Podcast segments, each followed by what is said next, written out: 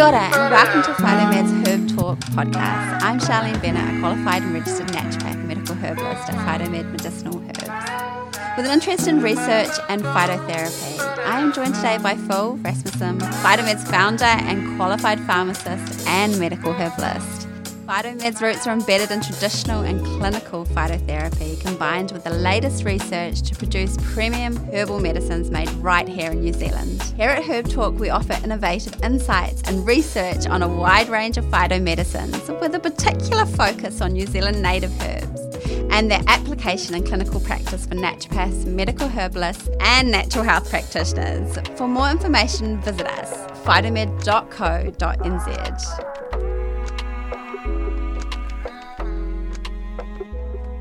In today's podcast, Phil and I are discussing Hoheria and all of its main actions and uses, including its active compounds and its therapeutic effect for in-clinic use. Welcome, Phil. Hello. We are looking forward to learning a little bit more about Hoheria, yep. uh, lacebark, and its extraordinary benefits for client care. It's actually a favourite of mine, as it is such an amazing herb I've found, and results in clinic I've found are always very positive. Absolutely. One of its first questions is, how does it get its name? Obviously, for anyone that's ever seen it, it's got this intrinsic little lace-like pattern on its leaves. Yep. And can you tell us a bit more about its main active compound profile? Okay. Um, so the name Hoheria, which is the Latin name, Hoheria populnea, um, is a Latinization of one of the Māori names for it. And like a lot of uh, longer species, it has a different name depending on which part of Aotearoa you're talking about. But hōhere is, um, and hauhi and whauhi uh, are other names. But as you say, it's it's called lacebark, sometimes also ribbonwood, because it has, you know, this, this and, and sometimes thousand jacket. And all of that is a reflection of, of the fibre that it's very, very rich in. And, of course, it was used widely for clothing and to make hats. It's very water resistant, that fibre, so it was preferable to um, harakeke fibre for things like eel traps. It wasn't as strong, but yeah, it was very, very popular. And even to make poi. You know, these days poi unfortunately tend to be made out of plastic, but traditionally they were use they use raupo when that wasn't available or easy to get hold of. Um, there was usually some hōhere around that, that could be used. So it's got multiple uses, you know, and uh, it is a very versatile plant. It's a wonderful, wonderful plant, isn't it? Full of polysaccharides, isn't it, for for gut health, or this demulcent effect? Yeah, the, I guess from the phyto, phytotherapeutic perspective, it is those polysaccharide hydrocolloids, so-called mucilage, that, that make it of relevance to us. And most, if not all, of its known traditional and modern applications do tend to stem from the content, its content of those, yeah. So how do we get the best out of hōhere? As a respiratory support ingredient and stomach tonic, we know we use it in both these areas. Tell us a little bit more about how you utilise it in clinic and how it fits into both those areas for gut health and respiratory support. Yeah, I think it's it's important to explore both areas and to learn yourself how to use it in each of those.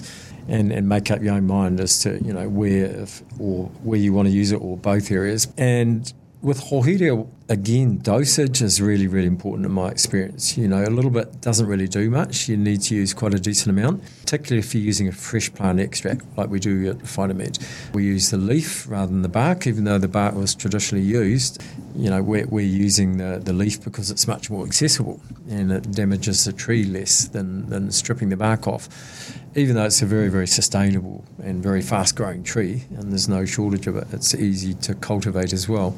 But yeah, try it for both. I use it a lot for airways conditions, including asthma, not just for coughs and colds, but it is a it is a true expectorant, just like all uh, polysaccharide hydrocolloid-rich plants are, such as marshmallow, comfrey, ribwort. They're all good cough herbs, um, and so they help to break down phlegm. You know, when it's intractable, it's just not moving. They can also help to increase the, the secretion of mucus, and that's what an expectorant does. It helps the cilia to just, you know, move things a lot quicker, better out than in.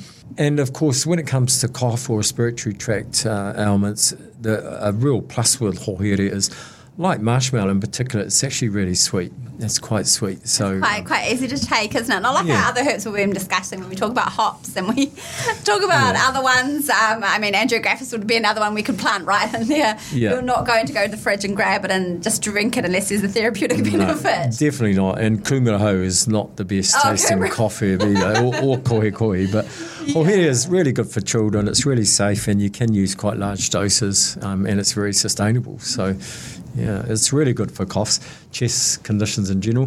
When it comes to digestive conditions, we use it a little bit like a Gaviscon or an antacid or an omeprazole or Losec. It, it is, I regard it as, as a bit of a specific for reflux or dyspepsia. So again, wherever people are using that, those types of drugs, which is all too often these days because of stress and mm. poor diet and, Definitely. you know, unhealthy gut microbiome, we're seeing a lot more of those types of conditions now. We did twenty, thirty years ago when I worked in pharmacy. There was a lot of it back then as well. So it can be, you know, hōhere can be really useful for people with sort of borderline, you know, do they need omeprazole every day, or maybe they're using a lot of um, Gaviscon a bit too often, you know, maybe it's pregnancy-related, because I think hōhere is actually a really safe herb if you, if you don't O D on it. It's gentle, it's safe, it can be used alongside some of those drugs as well, I think. Which is a real plus, isn't it? Because usually people with long-term or chronic gastro disorders or gastrointestinal disorders are on a lot of drugs, sadly, aren't they? So it's lovely that hōhere can be used in that way, right? It can be used to help coat and soothe and... Yeah, protect, I think. Protect, and, and step by step. Protect. Yeah, yeah, yeah, absolutely. Until you're a bit better. That's right. And it's very, it's a very bit of a mysterious plant. Like if you see it in the bush, it doesn't stand out. It's like kūmarahou, these pretty little yellow flowers, which almost say pick me, but then, you you know, it doesn't look bitter or horrible, kūmarahou. It certainly doesn't give anything away about its taste, the appearance of it. But um, hōhere is a very, you know, just a leaf and a bark. There's nothing else yep. that sort of gives it away, although it's quite pretty when you're up close. But it has obviously these amazing healing properties that we yeah. know once, like the PhytoMed with the fresh leaf tincture. Yeah. We're, we're it's, making. It's really diverse actually, isn't it? You know, the leaf structure, it the is. types, the subtypes. And um, I think a lot of what we see, particularly in the upper North Island, is not true Hoheria populnea. I think we're seeing quite a bit of hybridisation.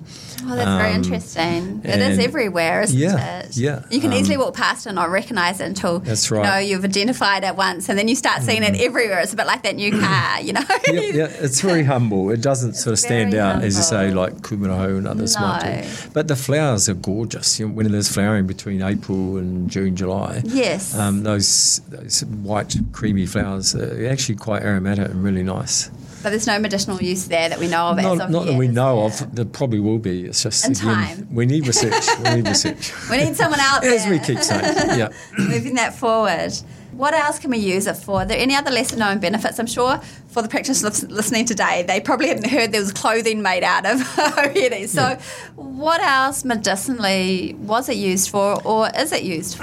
I think probably the, even the, more than anything else, topical conditions, so burns, you know, cuts, uh, anywhere where you would use things like demulcent herbs like comfrey or almost slippery elm, mm. uh, psyllium seed, you know, these things really help to soothe and protect skin against airborne contaminants or uh, microbes, so protective. So in wound dressings, uh, just like certain seaweeds and those plants that we just talked about, uh, increasingly being researched as being good uh, templates or scaffolds for for wound uh, care preparations, you know, to to be slow release vehicles for, for other drugs and herbs. I think hōhere can be really good topically for a whole range of things. So mixed with other things, of course, you know, it was used with titoki oil sometimes if there was an infection. But even when people would get poisoned from eating improperly prepared karaka berries or tutu, hōhere was one of the herbs that was used um, as an antidote. So, and, and for the fevers and the general systemic acute unwellness that people have when they're poisoned from those things. So it's got a lot of other goodies in it that we just don't know. And I'm not advocating that you, you try it or rely on it for those particular purposes. If you are close to A and E, you want to get someone there if there's a poisoning like course, that. Yeah, um, but it might day. be useful to know. Yeah, it could well have some neuroprotective properties, for instance, because both those plant poisoning, the, the you know the tutin from tutu and, and the karaka kernel poisoning, it's, it's a neurological type, you know. It's working on that pathway, pathology, isn't it? it? Yeah, yeah, yeah, yeah. It's working on those connections, isn't it? Sites yep. or impulses along that um, neurotransmitter pathway, as you say. Yeah, that's very interesting. So it's soothing qualities keep giving. Indeed, yeah, it's topically, more versatile orally. Than what we know, I'm sure. Yeah, it's got some amazing benefits there. Yep. What herbs does it traditionally blend well with? And as we know, it was probably used for clothing as a first traditional use, so we know it's quite resilient and hardy then, isn't it, by nature, if it can put clothes yeah. together. It's that kind of fibre, yep. tough fibre. Yep. What does it blend well with in your experience? I think it... it seems to blend well with a lot of things, actually. It, it is really, really versatile, as, you know, s- seaweeds are as carriers.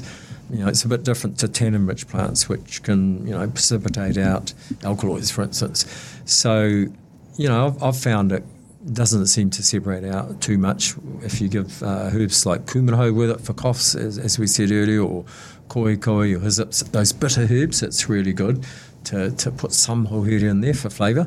It's not as sweet as licorice, of course, but, you know, and you do need to use decent doses. But it helps um, tone tone it down, though, just helps quiet. Yeah, absolutely. A it's yeah. a good one. But I think, you know, it was used a lot also with harakeke, the leaf, the, the butt of the leaves, you know, where you get that white yes. fibrous material, those white yes. butts, really good combined with harakeke, with um, hōhere. So... and probably a whole lot of other things. But yeah. And we know harakeke, again, has a demulcent effect, doesn't it? Yep. So, and in larger doses, harakeke is good for constipation, obviously, as a laxative. Would hōhere also fit into that in big enough doses? Yeah, I think like, like all polysaccharide hydrocolloid uh, preparations, if you have above a certain dose, you can get an emetic effect. Yes. You know, you can vomit, but also you, you can get a laxative effect. And, and you know... we would, probably in the U K, we would have been taught, if it was endemic there, that it's a aperient, not quite as strong as a laxative, but gently just moving things along a little bit quicker. I've never had experience of it being having a true laxative effect in patients, but I reckon if you drank a whole lot of it, it, it probably would. If you were dedicated enough, it yeah. would have that effect. Yeah, absolutely. Um, yep. Well, I think that's another great, probably un, little lesser known, so an unknown benefit of hōhere in some cases maybe. Yep. For some people it's a benefit because they may need that and it might act in a gentle way rather than in a yep. strong purgative sense. Yep. It's quite interesting how it's almost has a natural purgative personality, doesn't it? Like, will make you vomit. Or, well, hence, maybe that's why it was good for poisonings as well, right? Yeah, possibly. Possibly, yeah, yeah, yeah. And, and, and as well as being out. used topically for those, you know, spider bites, you know, yes. katipo bites, et cetera, because yes. you know, a lot of these things, if you know how to make a really good poultice, and I don't, you know, I'm sure that some of the traditional tohunga, you know, um, did We've years and years ago. At it. Yes. Um, yeah, really high-tech sort of wound care preparations. And, and you had to take care of their patients, wow. Yeah, it would have been a good base for delivering other, you know, more antimicrobial and more directly anti-inflammatory herbs, I'm sure. Yeah. And if you were living off the land and living in that, you know, sort of condition where you could uh, source those, the wildcraft around you. It would have been a perfect first aid yep, kit. Yep, readily accessible. Yep. And our last, but certainly not least, question for today about the beautiful hōhere. Is it truly an effective and perfect replacement for the endangered but brilliant slippery elm? Everyone out there listening today will know much about slippery elm and how well that works. But in your experience, can this be used as that great replacement to fill that void? As we know, slippery elm's endangered and we want to use less of it if we can. Yeah, unfortunately, even though I've been advocating for that very thing, for us to use it as an alternative to slippery elm for more than twenty-five years now, I can't really stand and say hand on heart that it is as efficacious in the same percentage of people. And yet I still believe it is. It is likely to be so. But part of the problem is sourcing and, and producing enough dried hōhere. And I tried it once many years ago because... you know, prakis kept asking, how come you don't sell dried hōhere leaf? And it's it's the labour costs, it's the the time it takes. I think the bark is much more viable in that regard. But but we do know, you know, even fresh does you know, produce a lot of mucilage, but you will get more if you dry it. Um, it will have a greater swelling index. You can add more moisture, more water to it. And then it does become much more equivalent to dried slippery elm powder. But there's still a need to do this, definitely, in fact, even more than twenty-five years ago, because slippery elm I'm, I, I'm finding out more lately as I take more of an interest in sustainability with herbal medicine. A lot of slippery elm isn't actually cultivated. It's still wildcrafted, which is not great really. And also not only that, but it's and, and not only Dutch elm disease, which is a, a disease that we've known about for a long time, and with climate change, you know, these sorts of pathogens like the kauri dieback here in West Auckland, it's a natural pathogen that's there. Normally it's when the environment changes that it starts becoming pathological, you know. And there's another bacteria, Elm Yellows, I think it's called, that is also starting to attack uh, Ulmus fulva, you know. Um, so, yeah, we, we need to be concerned about long-term security of, of slippery elm supplies. Yeah. So we need alternatives. Yeah. And, I mean, wouldn't it be great if Aotearoa we had, uh, you know, instead of just, you know, one hundred acres of, of Pinus radiata, we had one hundred acres of Hoheria populnea, and we had a factory nearby, and we were drying the bark, making it into this amazing powder and exporting it to herbalists around the world as an alternative to slippery elm. Wouldn't oh, that I be think great? You're onto something there, Phil. Well, yep, with a bit of government support and, you know, and, and a whole lot of money, anything's yeah, possible. Yeah, the idea um, is the starting point, and then making it reality requires some further steps. But but what a great idea, right? To, yep. to be able to grow and harvest our own natives rather than just wild crafting. Wild crafting certainly has its place, but if yeah. we can make it fit for purpose, then we can let the whole world know more about our natives here, can't we? Yep.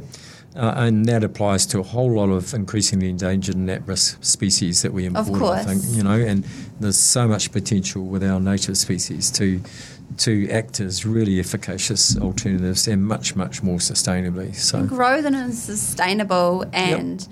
in a way that they can be harvested for a long time, and obviously in a way that you're also respecting, you know, the plants and yep. their... Kaitiakitanga, yep. Of course. Absolutely.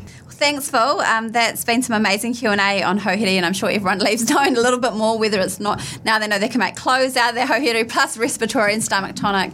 We know that it's maybe this brilliant option instead of the slippery elm, hopefully, as we go forward for stomach and gut disorders. And we have something else at our fingertips that, again, is of, you know, immense value for our clients and for better patient outcomes. We look forward to bringing you more phytotherapy talk in our next Herb Talk podcast, of course. Kia kaha from the PhytoMed team. Thanks, everyone. Ka kite. Thanks, Charlene.